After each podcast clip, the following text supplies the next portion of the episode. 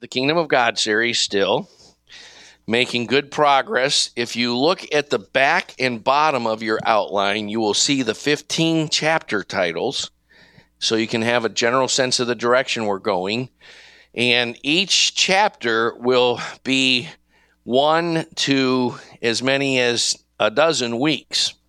So there's going to be parts A, parts B, parts C, and in some cases there'll be C1 and C2. We are actually doing today uh, chapter 3, major biblical themes.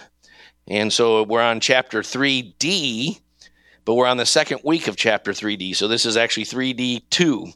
Uh, two people groups. What's that? Yeah, you get three. You should have some 3D glasses. That would make the whole experience better. um, so 3D2. Now, I don't have time to. Last week, I didn't get as far as I want, as I often do this. I often try to review because, you know, it's summer, people are on vacations, people are missing. Uh, you know, so I, I do try to uh, to review. Uh, I'm not going to do any of that with chapters 1, 2, or 3A, B, or C today. And I'm just going to uh, jump right into reviewing 3B Cain, Abel, and Seth.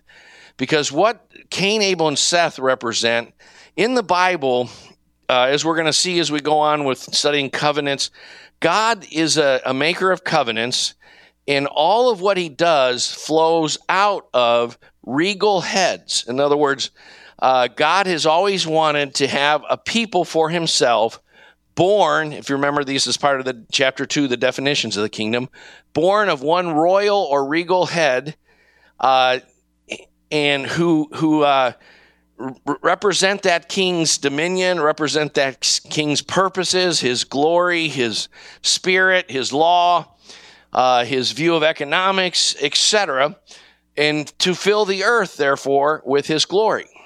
And so uh, the uh, Cain, Abel, and Seth are very, very significant because they are regal heads. They're fountain heads under their father Abraham, or uh, Adam. I'm sorry, not Abraham.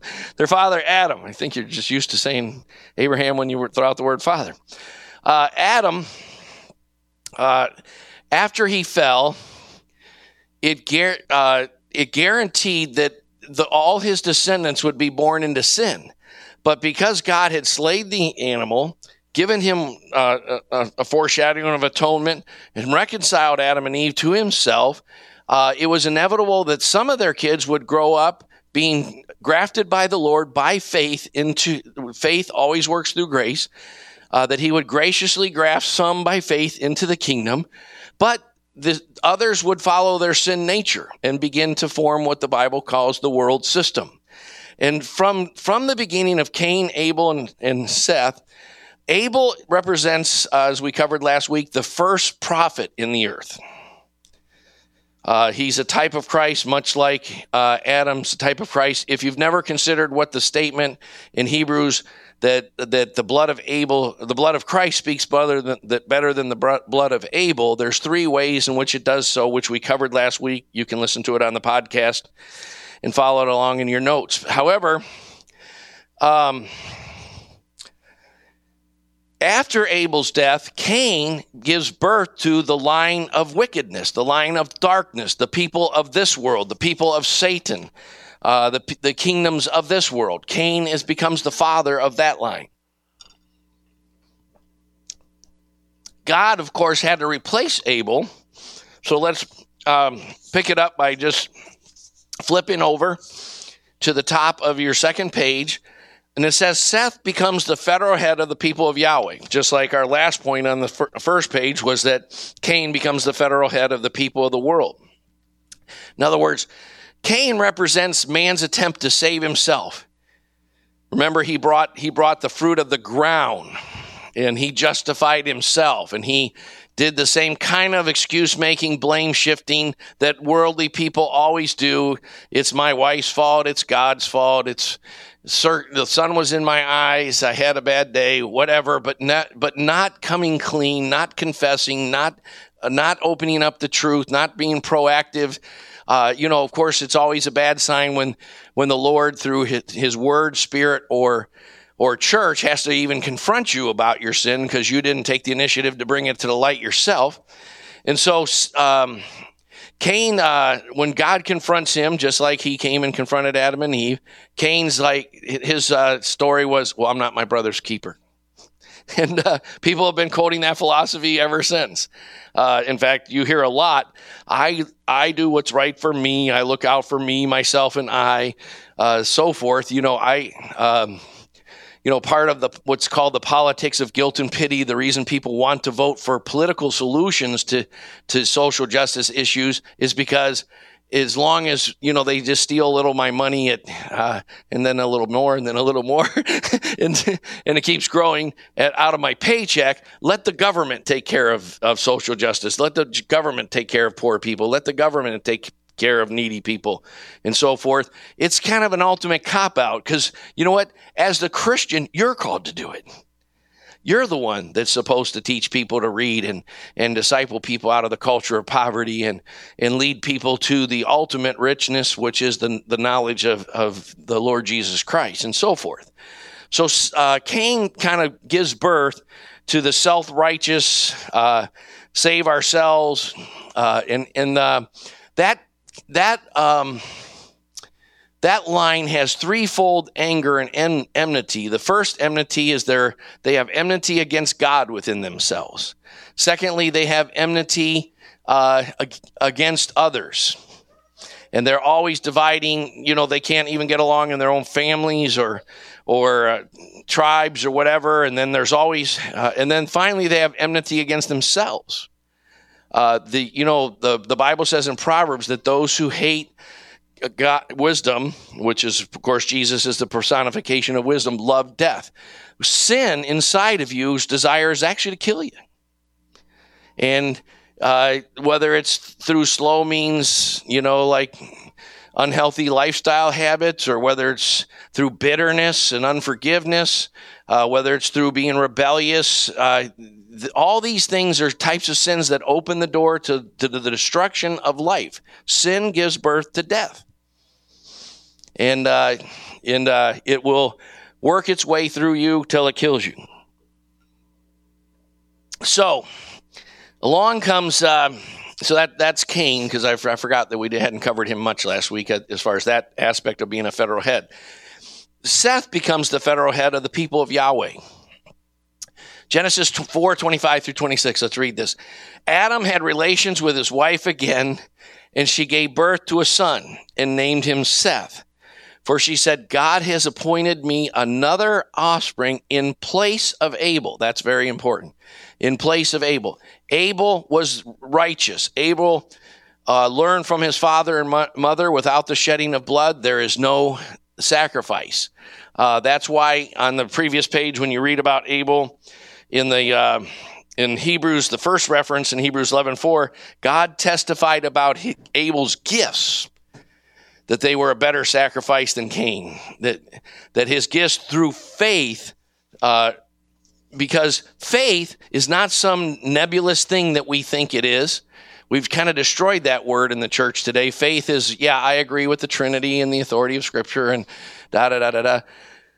Faith in the Bible is clinging to relying on following in such a way that you deny yourself to give way to who you have trust and faith in. You die to self so that you may live to who you have faith in. And everybody is exercising faith. If you don't if you don't exercise faith in the word of God, the spirit of God, you are actually exercising faith in your own reason you know, when you actually reject the, the, any of the tools of grace God is giving you to guide you, the Word, the Spirit, and the authorities He's put in your life, beginning in the church and the family, is foundational, but including things like the business world. When you reject these things, you're actually rejecting God in favor of your own opinion. I have discipled many a troubled person who I can tell when I'm discipling them, they even are listening and deferential on a certain level, but deep inside they're saying, he's full of crap. Uh, I believe this way. I'm right. Uh, this and that and that. And usually those people stay in sort of a kind of bondage until they get humble enough to hear the scriptures, the Holy Spirit, and the valid leadership that God puts in their life and embrace it. And uh, that's really what Cain gave birth to. Uh, Seth, of course, is in place of Abel, and Abel had had trust in, in the revelation of God. We don't even know, it's only a speculation, whether God actually showed Abel anything directly by his spirit or if he just learned from Adam and Eve. But Abel had faith. Remember, Eve said, the serpent said, Indeed hath God said. Abel said, Yes, he has said.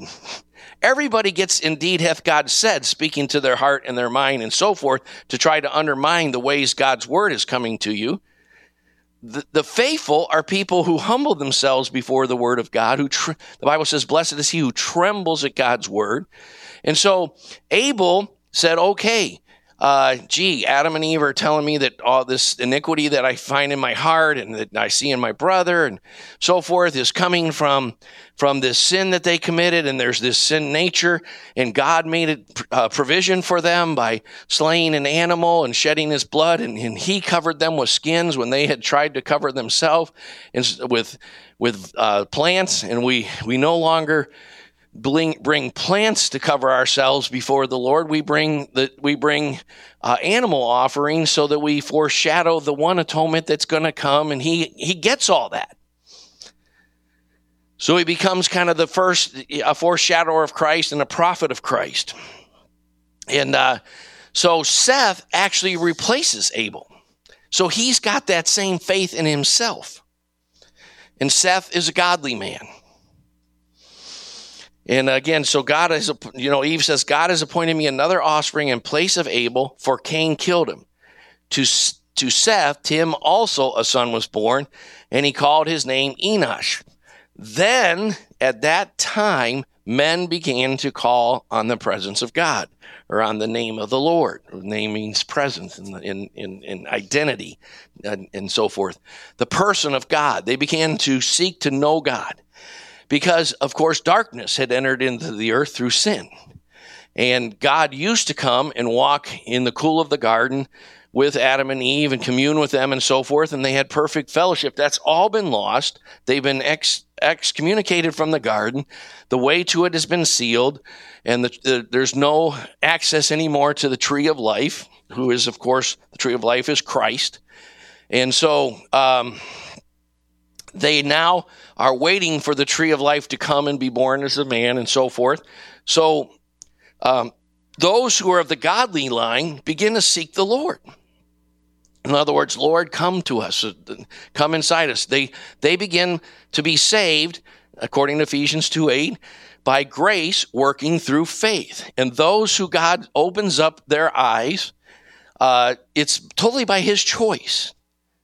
They didn't earn it. They are saved the same way you are, except their faith is in the future fulfillment of God. But ultimately, your faith is that God is who He says He is, and you completely trust in God, and that God has said He will make atonement, and that He will save you.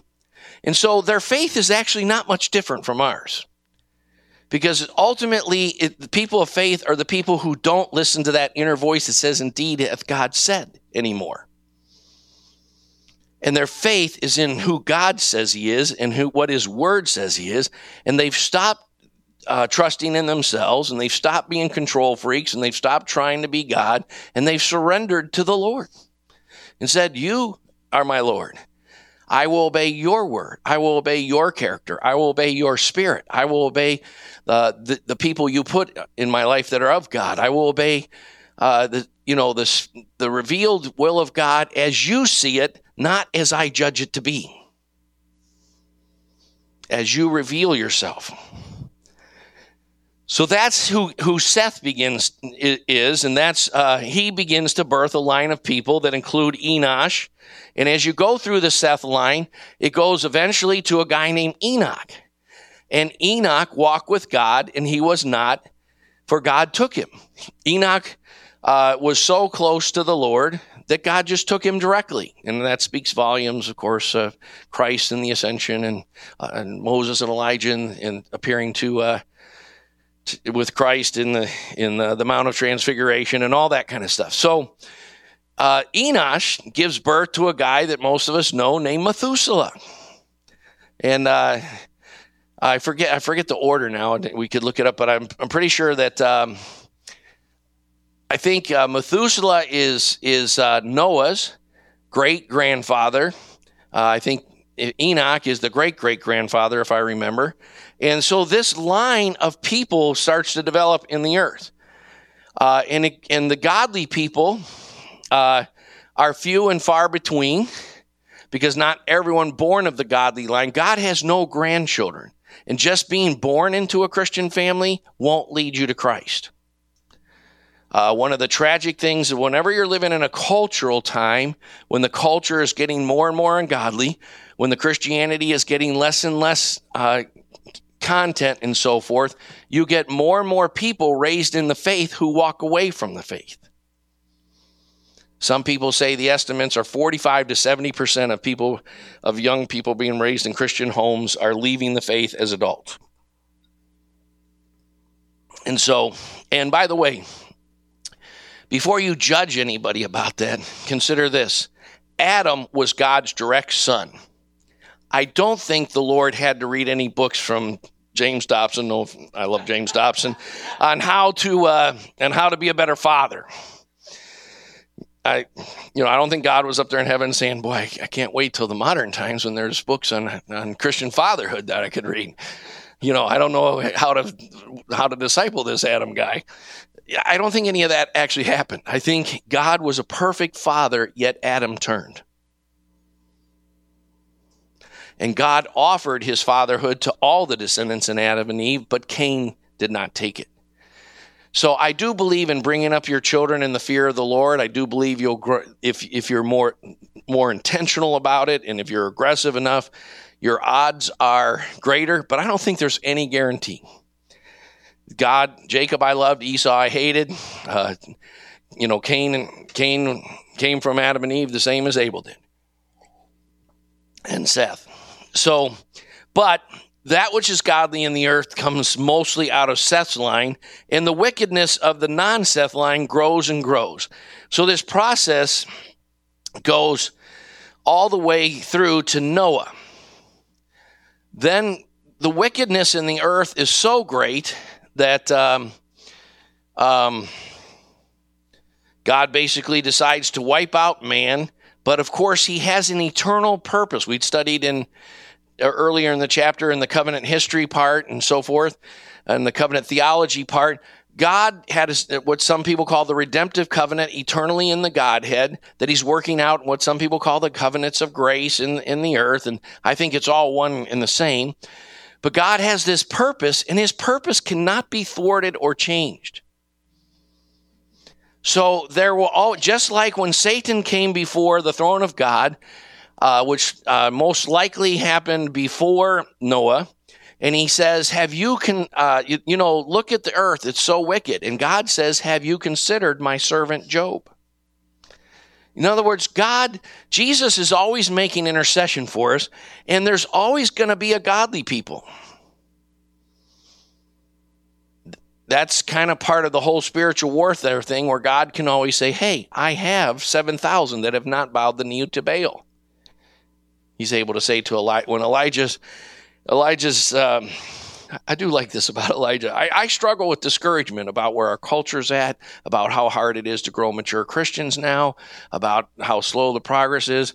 It's a dark time, frankly. It's a very dark time. And Elijah, you know, it's amazing because he had this boldness of faith to do the whole thing where he killed the prophets of Baal after he said, "Let's see who God will offer, offer by will respond by fire." And the next day, he's running for his life from Jezebel because he's totally overcome by the spirit of Jezebel and totally afraid and totally in unbelief. And he's like, "Lord, They've killed your prophets. They've persecuted your prophets. They've torn down your altars. I alone am left. Take me, Lord. Kill me, Lord. And, uh, and the Lord's like, quit whining. so that sounds like my wife. But uh, quit whining and believe God. I've got 7,000 that have not bowed the knee to Baal. God always has a people that are faithful. He's always got some that are like Ezra and Nehemiah that are pioneering back to rebuild the temple the way it's supposed to be. The Lord always has that. And that's in spite of us. It's not because of us that God has those kind of people. It's because of God's eternal covenantal purposes. Now, after Noah, of course, Noah has three sons. In um, uh, uh, Shem, Ham, and Japheth. And in general, the Shem becomes the godly line that came through Adam, through Seth, through Enoch, through Methuselah, through Lamech, through all the way to Noah, etc. And Seth's people become the Yahwehist in the earth. If you study the, the genealogies in Matthew 1 and Luke 3, and if you study the in First Chronicles and in, in, Genesis, people always go, I hate the genealogies. And frankly, I skim them for the most part. But I try over time as I read my Bible to, to at least know the big names and why they're important. Because they, they're the lineage of Christ. They're very important because you wouldn't be worshiping today if it hadn't been for Shem. And he wasn't a, just a Three Stooges character for the. so, uh, you know, so um, after Noah, there's the Shem line that goes to Abraham all the way through to Christ. And there's the Ham and Japheth line that, that begin to spread the, the religion of man and so forth. And out of them, the most important figure is Ham, who rebels against the Lord. He, he try, uncovers his father's nakedness. He rejoices in his father's, uh, shortcomings and sin. You always, you always get, uh, uh, a little bit of knowledge about where people are at with God and how they relate to their father and mother, how they relate to their, you know, genuine authorities in their life, teachers, whatever, pastors. Uh, so, um, through the ham line comes this guy named Nimrod. And Nimrod is uh, basically uh, kind of almost like a Christ figure on in reverse. You know, he's almost like you remember that at the crucifixion, uh, Pilate cries out, "Do you want? Do you want uh, the Jesus, the Messiah, or do you want Barabbas?" And of course, Barabbas means son of the Father. Which son of the Father do you want? And humanistic man Barabbas was a political man. Barabbas said, I want a, a, revolution. We want to throw the Romans out politically. We want to bring the kingdom of God by the voting box and by, by laws and by government control and so forth. And it's always that choice Christ or Caesar, Christ or Barabbas. And Nimrod is, is kind of the prototypical everyman, worldly man and he wants to, he has what is in the heart of ungodly man. Let me make a name for ourselves. Let me raise my throne above the throne of heaven. Just like the, Satan said, if, and, and you can read about that in Ezekiel 28 and Isaiah 14. Let me have first place. Paul talks about certain guys who had, they, they could, couldn't fit into his team anymore because they desired to be first. There's always this process. In Nimrod, uh, they, then they said, Come, let us build ourselves a city and a tower, which, with its top into heaven, and let us make a name for ourselves. Now, that goes a long way to explain TV Christianity and a lot of what's going on in our Christian culture today.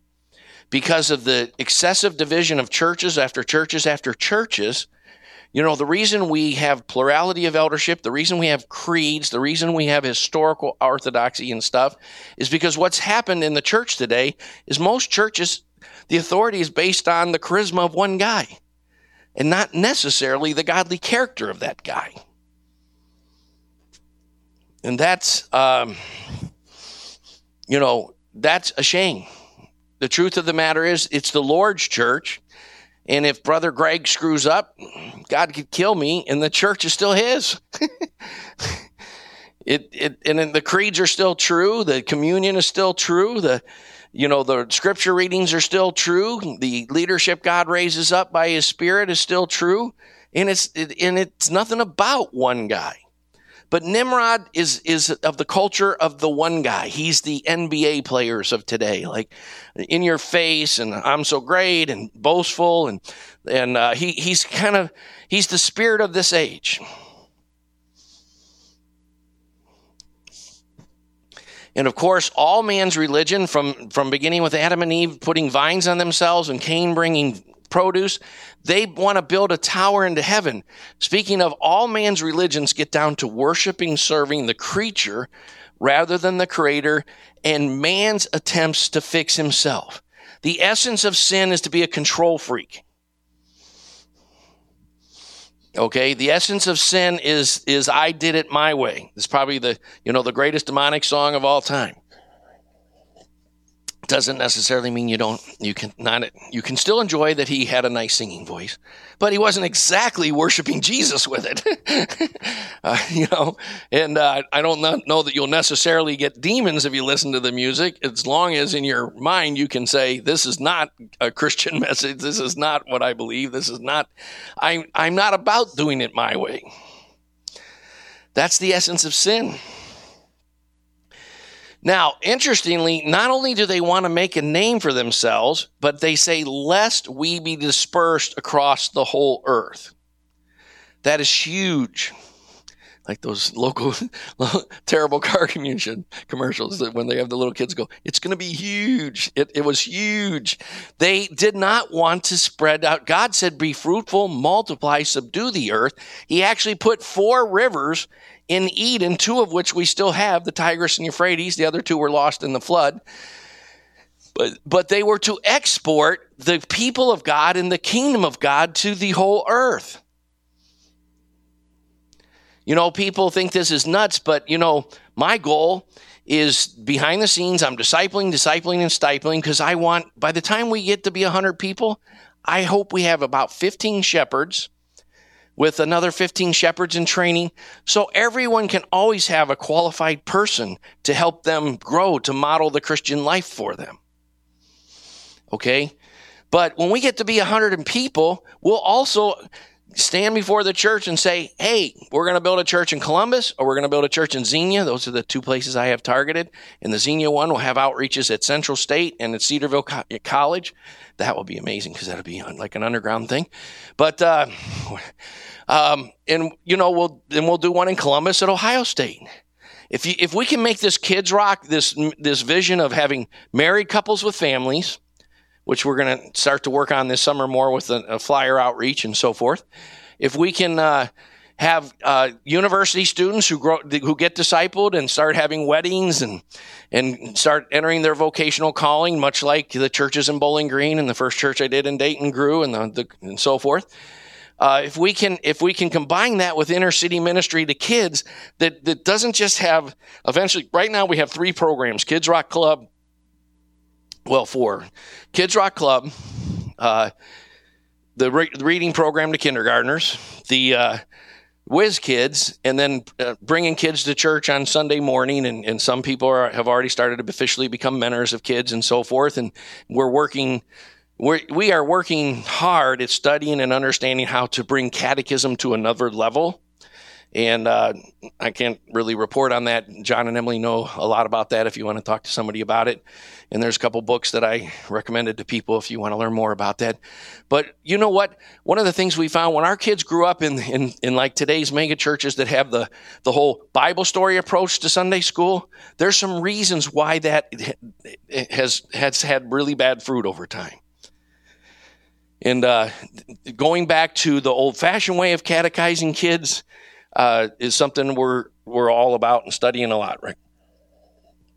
Believe me, what we have to have eventually is is a thing that I hope Kids Rock House will be the banner, but where there's uh, and you know Terry and I are already talking about it. If as he grows in the Lord and and so forth, uh, I don't know if this will be one year, two years, three, four years, but eventually we want to have a, a, like an investment class for the, the kids. It's kids that are tracking with Kids Rock House and with Kids Rock Club and this kind of thing, uh, who are coming on Sunday mornings, that once a year we'll start a little team, five kids, three kids, uh, hopefully it'll eventually grow to 20 or 30 kids, where they actually get, uh, every time they come to the meeting, just like when you show up for work, you get a paycheck. They would get a, of course, paper money paycheck, monopoly money or whatever. And, uh, and they would then learn how to budget do a budget book, a planner, pay their bills, and most importantly, invest. And we'd actually have different investment categories, like who made the most money in one year, but that's not always uh, the wisest strategy. So we'd also have, you know, some other winners. But, you know, that we, I want to have a junior achievement. That is, I want to have a business here for kids where they learn about business by having their own business. I actually was part of a junior achievement program when I was in junior high or so, where we made hangers and sold them. You know, you, we, we could, uh, my hope is that we would actually uh, fix up computers and then sell them to uh, to public schools or or whatever that you know where, where could be a win-win that, that, schools that don't have enough money for computers and so forth but anyway i'm tying all that into the, you know we want to have a culture and then if we can do that here, honestly, Columbus has um, in closer proximity than Dayton. Dayton, you have to go four miles to Wright State, three miles to UD, three miles to Sinclair. In Columbus, within one mile to two miles circumference in what we call the neighborhood, you've got Ohio State University, you've got major ghetto areas, and you got Upper Arlington, one of the richest cities in the in the country, like like our Oakwood, and all all there within in, within a mile. Believe me, if we can do this here, we can send a team of 10 or 15 to do it there. Now, I'll tie that all back to what in Babel, what they wanted was to not go anywhere. They want they would have said, no, let's just keep growing our church into thousands before we start sending. And I don't ever want to send just a missionary couple. There's all kind of problems with that model, which has really struggled and it's really hard on the missionary couple. I want to send 8, 10, 12, or 15 people at a time. Now, all you have to do is stand, have that vision within yourself as you're growing, so people are thinking about it. And then eventually say, it seems like the Lord's opening up the doors for Columbus. Anybody interested? See the elders and uh, coordinate that. And, you know, who knows? But can start with a, already having a worship team. What took us five, really seven, ten years to develop, you can start with. Now, in Babel, they had the opposite spirit. Let us make a name for ourselves, lest we be scattered over the face of the earth. So they wanted to build one mega city and that city had the religion of man. The, the, the, whole Tower of Babel thing represents man's attempts to build himself to God rather than submitting to God's salvation. You know, as Paul says of the Jews, one of the great, interesting things as we study this two peoples through through the scripture, and we continue next week, hopefully, to get into creation and, and why, why creation is all important and, and goes all the way through scripture, and therefore you, you can't reject creation and have any Bible left. As we get in into this, we'll we'll see that uh, that uh, the the whole um, Tower of Babel thing and the whole not wanting to be dispersed over the face of the earth and the whole build a way up to God. It's in the nature of, of man's sin so much that that was also Israel's problem. See, Israel becomes the people of God, but the whole point of God's working with Israel and the reason he gave them the law is to show them that they too needed a savior, that they too could not be saved by works, that they needed to be saved by grace working through faith. And those of the people of Israel who were the real Israel within Israel uh, were the people who approached God by faith, uh, by grace working through faith. So there was always a, uh, there was always those who were born of the faith of Abraham among those who were descended from the genetics of Abraham. Jesus talks about that in John 8. Uh, Paul talks about that in Romans 4. But what happens is that the biological Israel thinks that they're above, above judgment and so forth, and they start having the same things in them that, that, that Babel had. Eventually, so deeply that Jesus says, I'm taking the kingdom from you and giving it to a nation producing the fruit that's coming up in future messages. So hopefully we get how this process goes. So after Babel, what God does is he, you know, the Lord himself says, by the way, this is not what the Babylonians said. The Lord himself says uh, that he needs to come down and do something about this uh, because if uh, because the whole country, the whole humanity being of one language and, and one city and in having this anti-God thing in their heart, he, he, the Lord says there is nothing they won't be able to do. Now, let me give you an interesting fact. In modern times, listen to this. In modern times, there was an invention called the battery. Most of you use lots of them. Cell phones, garage door openers. I got little lights that are battery oriented over my chair in my study. Batteries do you realize that within 90 years of the modern discovery of the battery, because in modern times, through the study of other languages, through English and German and certain languages becoming the most scientific language, through, through modern journals, the ability uh, that was lost at Babel is becoming is coming back to man to share knowledge, to share scientific breakthroughs, to share technological breakthroughs. So the rate of technological increase is growing and growing and growing to the point where it, if you look at you know technology today it's almost like in star wars where they go into hyperspace like things are changing so fast it's like i you know like why buy something today? Because three months later it'll be better and cheaper and and do 10 times more things. And you know i'm waiting for a cell phone that can make my breakfast. And uh, you know so uh, in in uh, modern times the battery was created. 90 years later, the first atomic bomb was exploded. Do you know that when they excavated where they think ba- the Tower of Babel was, that they found working batteries that had been defended or that had been invented in ancient times? So when God says, "Unless I do something about this, there will be nothing that they can't do," God had a again, He has this eternal redemptive covenant purpose that He and He was going to bring Christ in the fullness of times at his time. And had he not gone down and confused their languages and, and spread them throughout the earth so that they couldn't share their technologies as much and so forth, we probably would have had the atomic bomb about a thousand years before Caesar. Think about that. So God comes down and he he takes the, the, the wicked people he confuses their languages and he takes those, they're all born of one blood. They're all descended from Adam and Eve and through Noah and his sons. And he scatters them over to, you know, to the Philippines, to North America, to Central America, South America, whatever. He s- scatters them and their languages. Now, immediately, men start trading from one culture to another and learning languages and so forth. So he never needed like tongues to spread the gospel, like some people believe. But it was a big setback to man's kingdom organizing itself in hatred against God's kingdom. Because the kingdoms of this world are destined to become the kingdoms of our Lord and of his Christ. But that's not their intention. Their intention would be the, to become the one kingdom under Antichrist. Man has always had it in his heart to unite the whole world outside of Christ. That was Alexander the Great's vision. That was Hitler's vision. That was Genghis Khan's vision. There have always been men that, that was the Roman Empire's vision, by the way. Caesar, the reason he was called uh, Caesar is Lord and uh, the Son of God and so forth. Do you, do you realize that how, how a lot of the Christians got arrested is in the Roman Empire? When you ran into a government official or a, or a soldier or whatever, they would greet you with the greeting, Caesar is Lord. And you had to respond with, Yes, Caesar is Lord. And the Christians couldn't do that.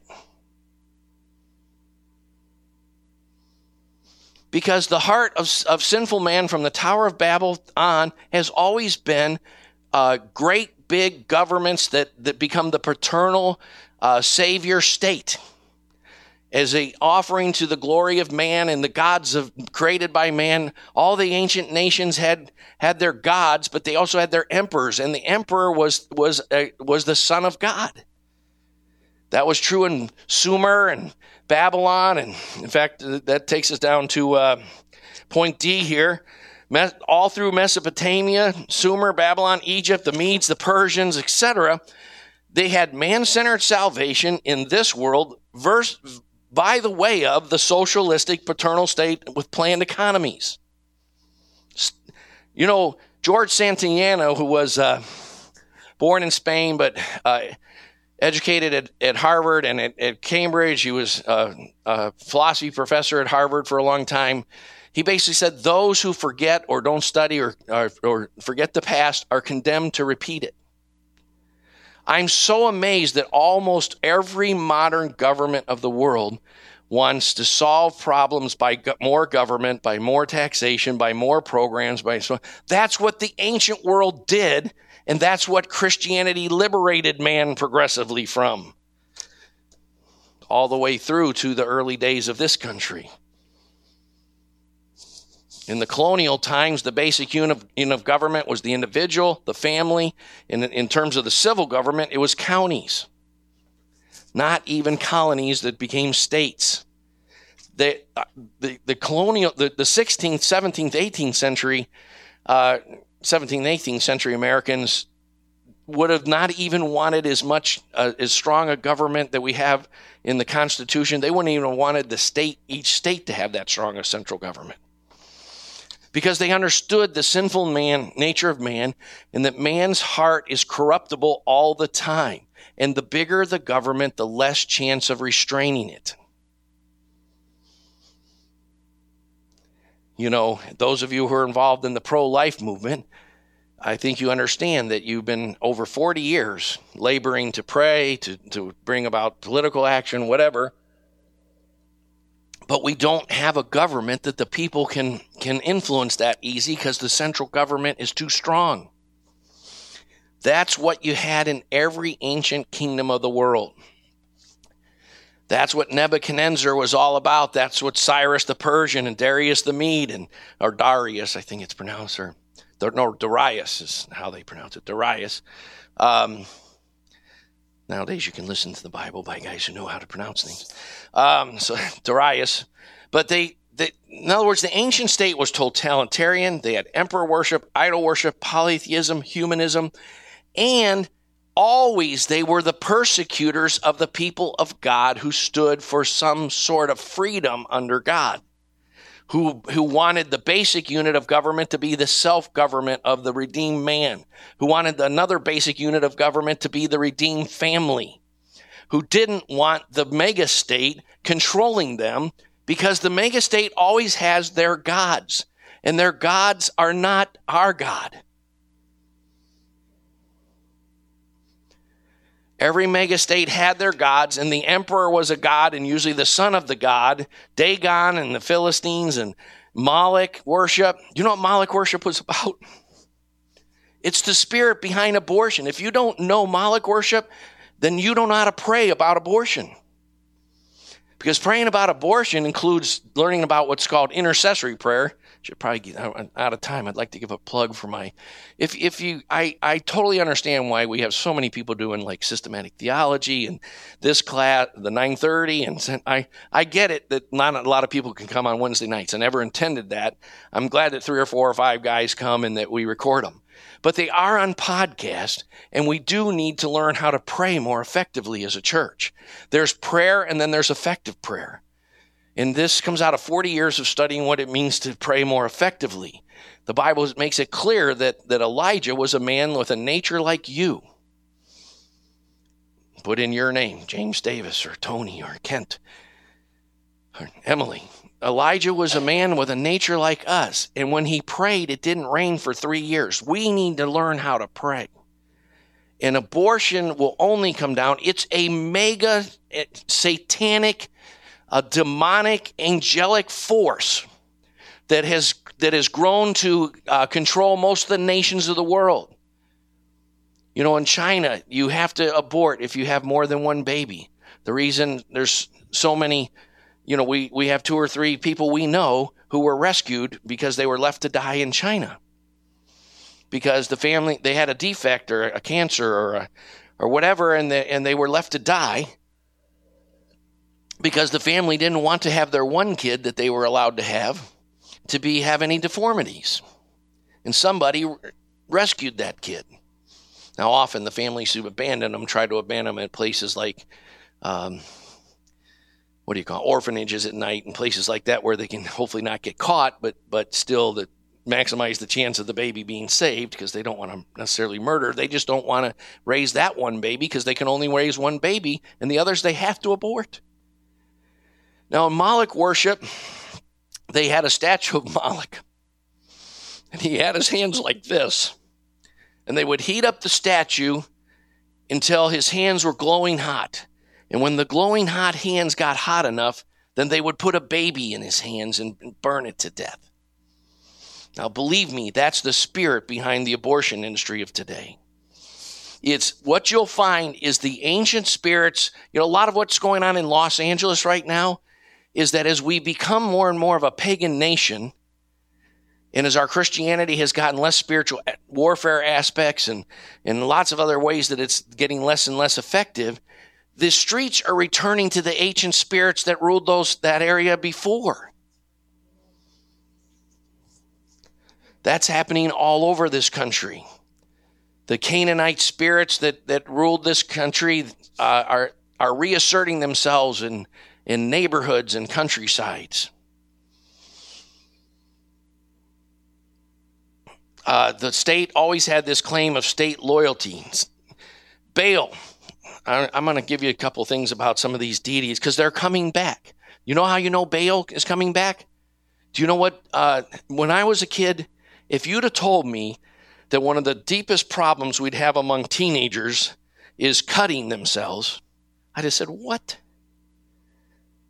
That I've never heard of anyone cutting themselves. Well, that started with Baal worship. Remember when Elijah was tormenting them and saying, you know, what is your God out taking a pee? Why doesn't he answer by fire? So they, they start cutting themselves. That's actually what the scripture says. They're, they start cutting themselves. You know, because actually, as a, as a culture returns, you know, people think that this whole tattoo thing and piercing thing is some neutral thing. But the whole point of tattoos, the reason they were forbidden in the scripture, is there the whole point of a tattoo is saying my body belongs to whoever you're tattooing it to.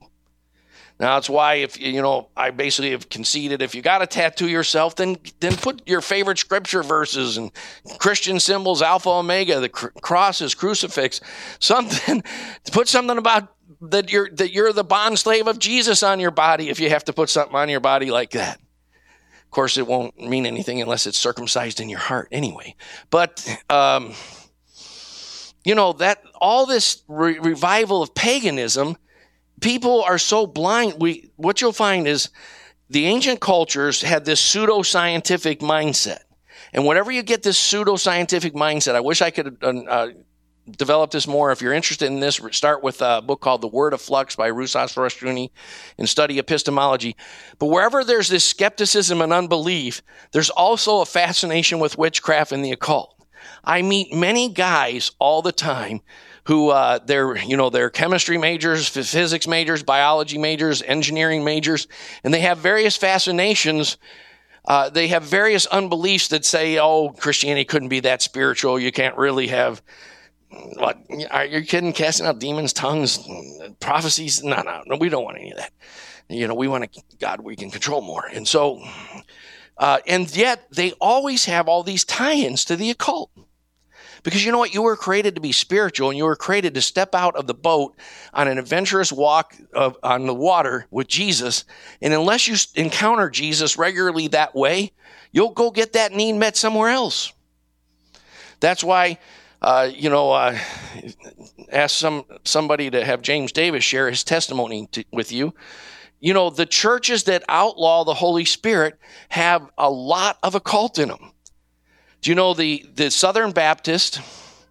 Uh, and I usually don't pick on denominations, but uh, uh, think of it as a bigger picture.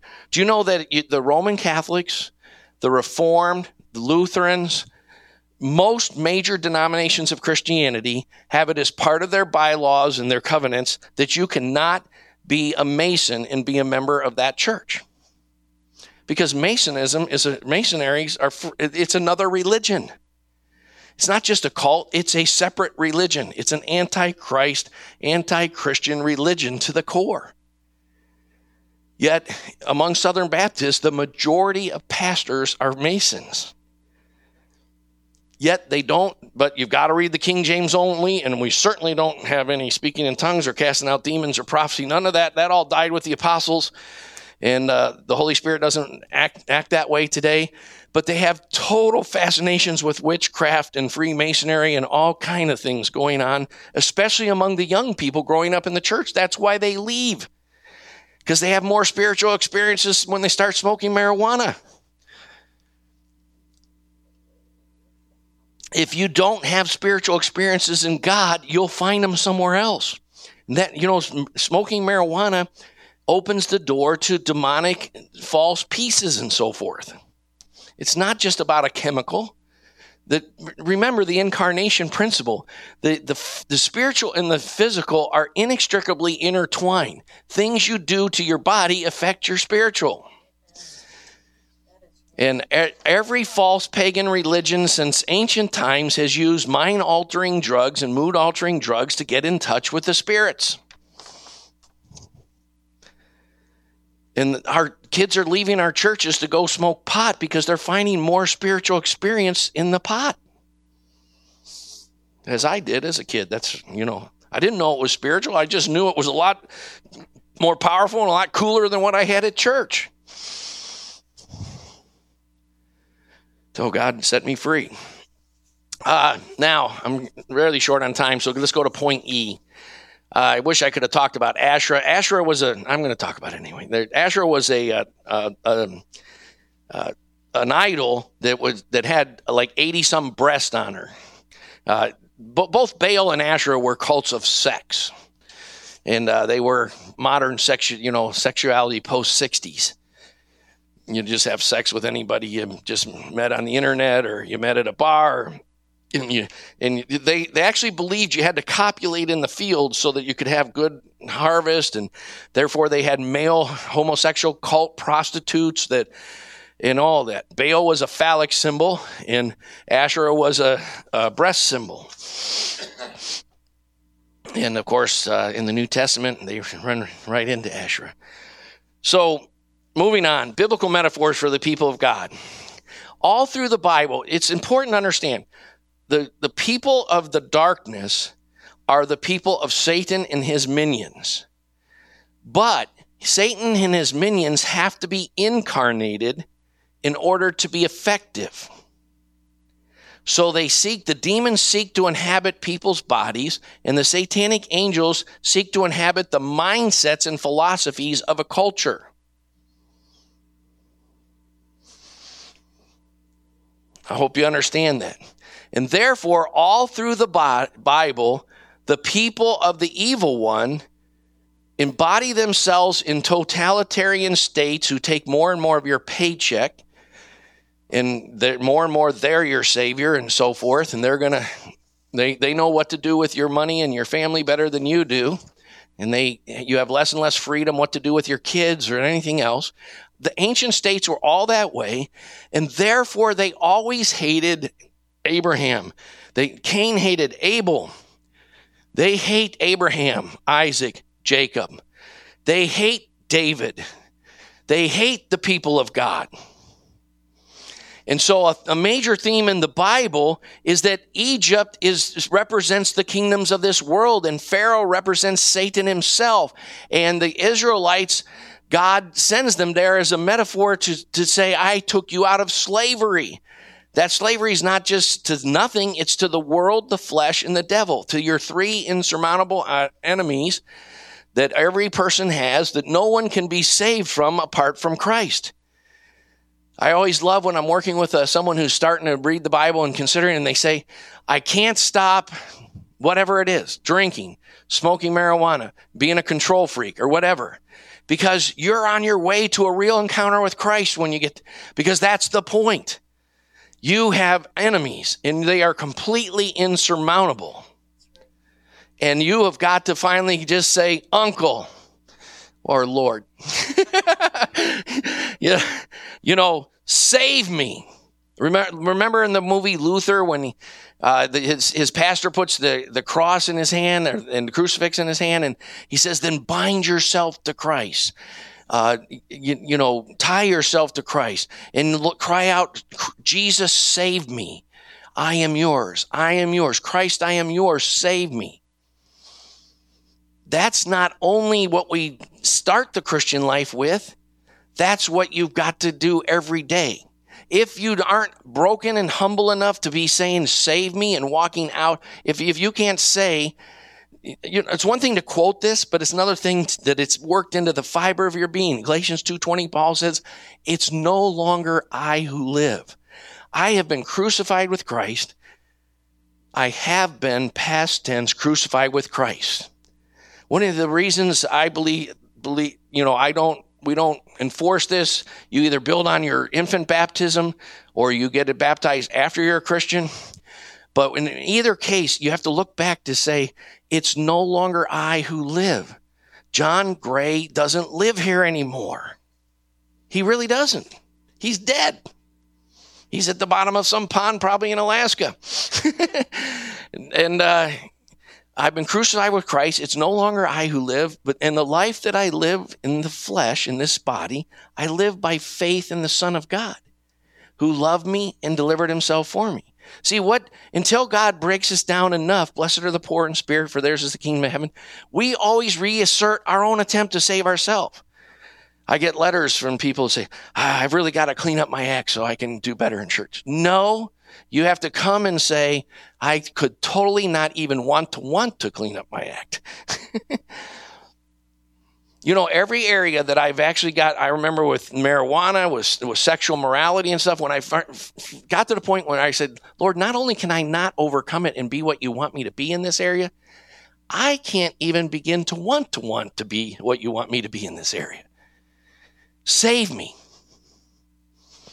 And that's usually when you'll start to feel some breakthrough. And that's the opposite of the religion of man. The religion of man wants to hang on to his pride. There's so much of that in the church. You know, that's what Galatians about.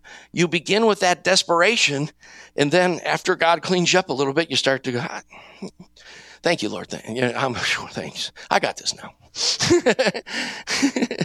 and uh, you begin, and when you can always tell when you got this because you're less desperate for prayer, you're less desperate for Bible study. You be, start to become more judgmental of your brothers and sisters, and you're and you're not.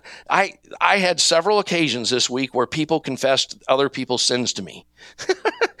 and, and when in fact they had deeper sins and going on in their own life that needed needed some help.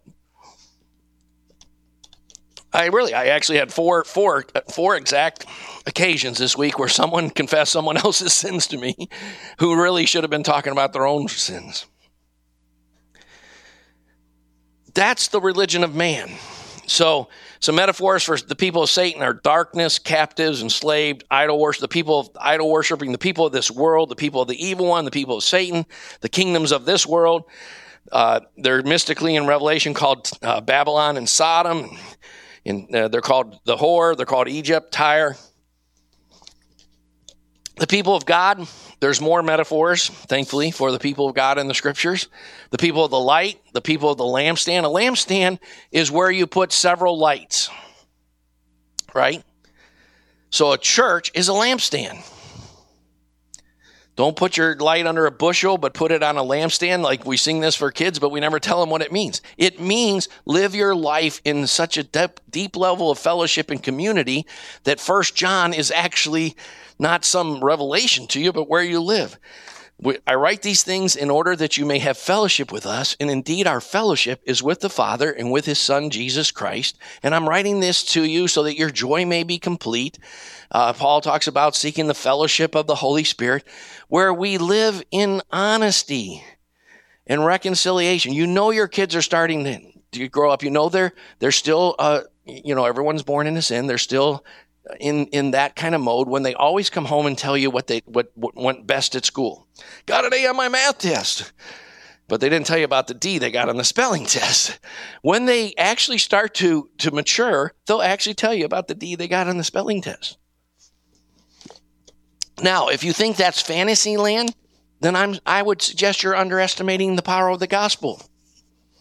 Work with your kids according to the gospel. And when, because you know what? They, if they got the A, really did get the A in the math test, they probably don't need your help. But if they got a D on the spelling test, they probably need some help. even some guidance about how to study for spelling or something. Or how to sneak a spell checker in their pocket. No, no, don't, don't take them that way. Just kidding. Uh, the redeemed, the ransom. We're going to talk about, uh, uh, uh, give a whole message to what it means to be redeemed or ransomed. The Lord's special treasure, the peculiar people, the vineyard, the bride, the mother. Um, I'm out of time. You can read all these things. Lastly, uh, the pagan empires, we've talked about this already, of the state, they embody darkness, Satan, and the kingdoms of this world. They always persecute but just I thought I'd list you a few of them so that as you go from Genesis through through the in, through to the New Testament, you can see them. They start with uh, Shinar, which is Sumer, the Samaritans. They start with the Tower of Babel. They start with the Chaldeans. You know, by the way, everyone always says Abraham was this idol worshiping pagan and God knocked him on his. That's because nobody studies history anymore, and that that's grows out of the whole dispensational mindset of today. Abraham was of the Shem line. That's why we call being anti Jewish anti Semitic. So Abraham wasn't some idol worshiping pagan, he was a Yahwehist. And when God began to draw him and take him on a journey, he grew deeper in his relationship with Yahweh by, uh, because of grace working through faith. And his servants that you see in the Bible were actually the people he proselytized, that he evangelized. He built a community. He built a church. And there were people who said, I'd rather be in the household of Abraham and serve there than to be among the world's people, the people of darkness, the people of death and judgment. The Abraham's servants that you read about were actually converted Christians looking forward to the coming of our Lord and of our Christ, saved by faith the way Abraham was. He wasn't an idol worshiping pagan, and they weren't like slaves in the sense of conquered slaves and all. They were voluntarily his servants because they saw, because he was the church. He was the senior pastor of the church of that day. And they would rather have endured ill treatment with the people of God than to be among the pagans. That's why it's a critical mistake I have a message called Lot's Mistake. When as Abraham grew and grew and the, one geographical area couldn't support him as much anymore because God has always intended the people of faith to grow enough that they have to plant new churches. That's always been his intention. Lot's guys start fighting with Abraham's guy. And Abraham let's says, okay, you can get out of your covenant if you want. If you want, take your people and go a different way. He should have said, Oh, Abraham, don't let that happen. I will get my servants in line. I am so sorry. You are the man that God has chosen and going forward with, and you are the Yahwehist here. And I, uh, I, and he instead chose to go live in Sodom and Gomorrah. Now, it's one thing to move into East Dayton, Sodom and Gomorrah. No, uh, when you, uh, I'm just kidding, when, when you have a mission there and you have other people and accountability and a community, it's another thing that you just want to live there because you love the dark people. Lot made one of the greatest mistakes in the history of the Bible, and he chose to leave the covenant purposes of God and the community of the redeemed to live among the most ungodly people. And he ended up not only losing his wife, but being humiliated because his daughters tricked him into having sex with him.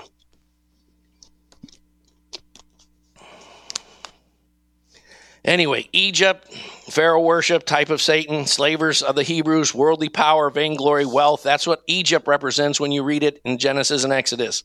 And it, various pagan states near the promised land, first the Canaanites, Remember, God said to Abraham that they would be slaves in a foreign land because the wickedness of the Canaanites or the Amalekites is not full yet. And they, they became so wicked that there was no righteous thing to do except eliminate them. That's how per, they became as perverse as Sodom and Gomorrah. If you don't think that's perverse, read the story of the Levite who, uh, you know, comes and they rape his concubine all night and so forth. That, you know, we, we think, we just don't get what evil is sometimes. like, oh my God, God killed the Canaanites? Yeah, they killed. If you came and stayed in their town at night, they would rape you all night and kill you.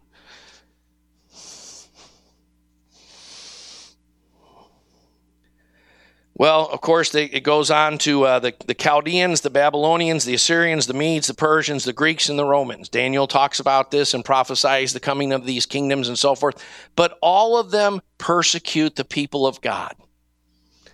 All of them hinder, try to hinder the purposes of God. All of them worship man and his state and his ability to save you from yourself. Uh, you know, when Nietzsche, a um, somewhat modern German philosopher, said the state is God walking on the face of the earth, he wasn't saying something new. Well, I'm 10 minutes past my time, so uh, hopefully, hopefully this is eye opening to you and help you read your Bible and get more out of it.